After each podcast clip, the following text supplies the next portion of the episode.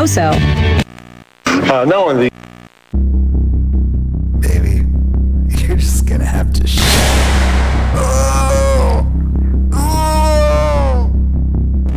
This 68 VHS set will totally transform your life. And for just four easy installments of $29.95, you too can have a massive cranium that you're On an all new episode of Headless Jess, Eric is incredibly stunned by what has happened on his front porch. Okay. Someone. Okay, Jess. Someone just ran up on the porch and cut your head off.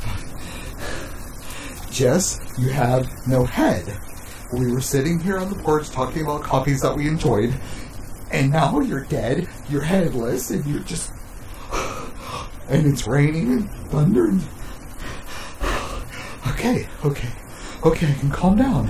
Um, You're headless, that's okay. We can work this out. I still love you. You're still my wife, and I will be loyal to you till the day I die. Who am I kidding? You're headless, Jess. You have no head.